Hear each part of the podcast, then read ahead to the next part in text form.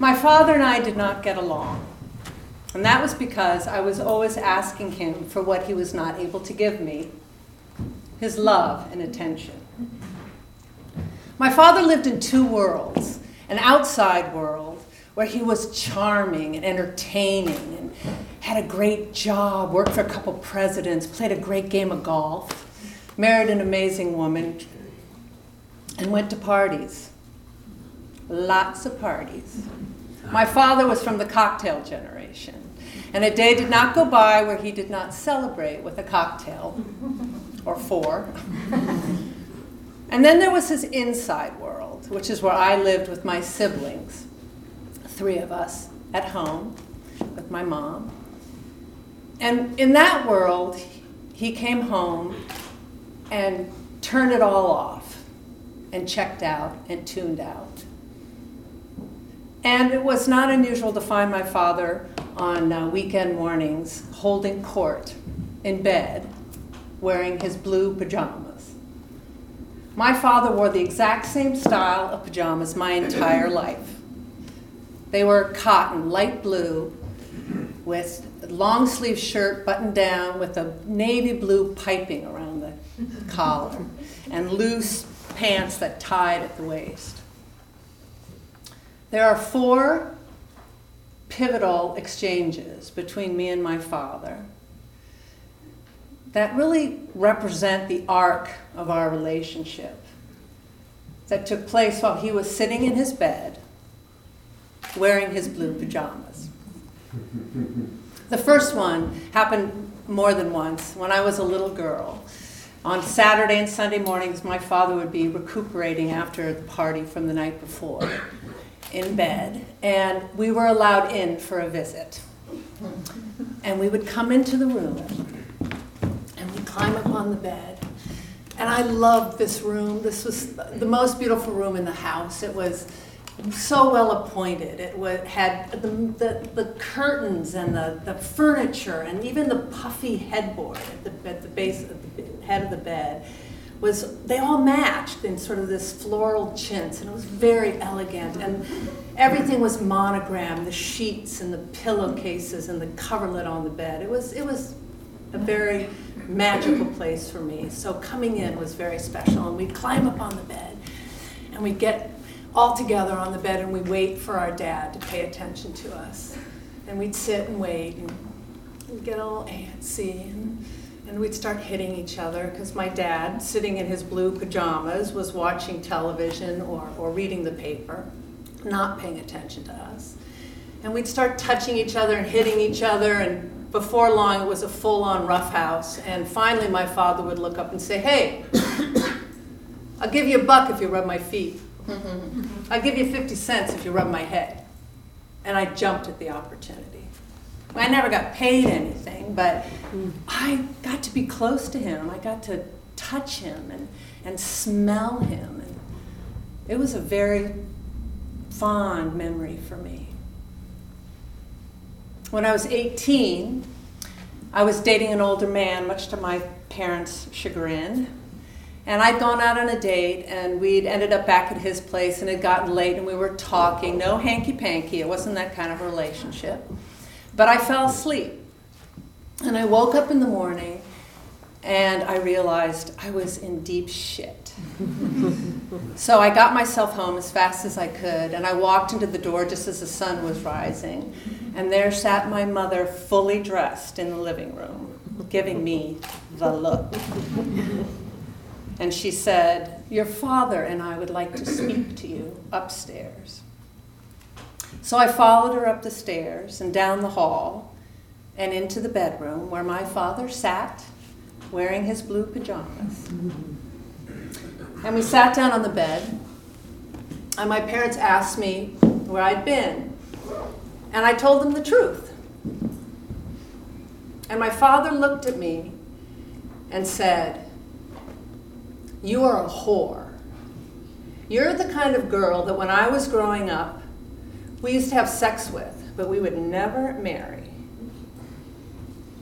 And I realized for the first time in my life that my father did not know me. He did not see me. He did not hear me.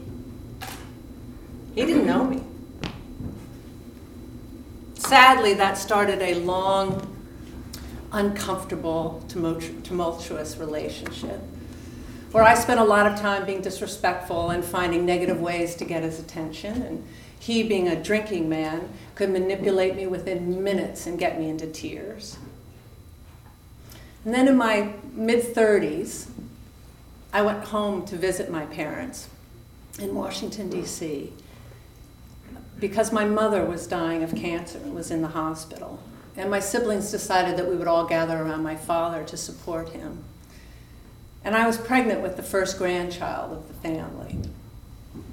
And that night at dinner, we were not doing very well. My mother was the glue of the family, and we were coming apart. And my father handled it by drinking too much.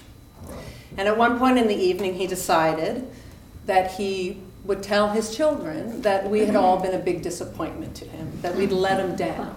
I woke up the next morning, and I looked at this belly that was growing, and I knew I had to talk to him. So I got dressed, and I walked downstairs, and I got to his door, and I started shaking like a leaf, shaking. Here I am, a 34-year-old woman, pregnant, and I'm shaking as I knock on that door, and he says, "Come in." So I go in, and I sit down on the edge of the bed where he is sitting alone, wearing his blue pajamas.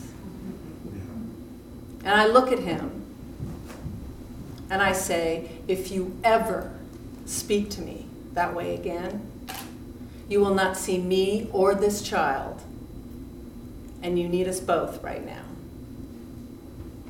And he looked at me and he said, "I don't know what you're talking about." And I said, "You know exactly what I'm talking about." And I got up, shaking like a leaf, and I walked out the door. And he never talked to me like that again. The last time I saw my father, he was living in a memory loss home in San Francisco. And I was the chosen family member to manage his health care, and I was there on a visit. And it was amazing to see him transform into a shadow of his former self. He was smaller. He was thinner, his skin hung on his skeleton. And he had sort of that glazed look in his eye, you know. And he was old, he was an old man. And we were sitting on his bed in his room, which now was a small, single bed, nondescript, very institutionalized bed, with a few pictures of the family on the walls. And he was beaded in on me. And he took my hands in his, and he said, "I love you. You are so important to me. I'm so glad you're here. Don't leave." And I took it. I took it for every word, everything he said. I milked it, and it felt great. My father died soon after that, suddenly, from medical complications. And when I got the call that he had passed, I closed my eyes.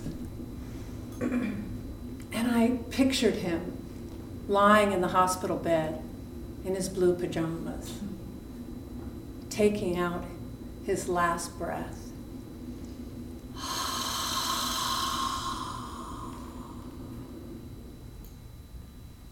And I took my first breath without him in the world. And I let him go.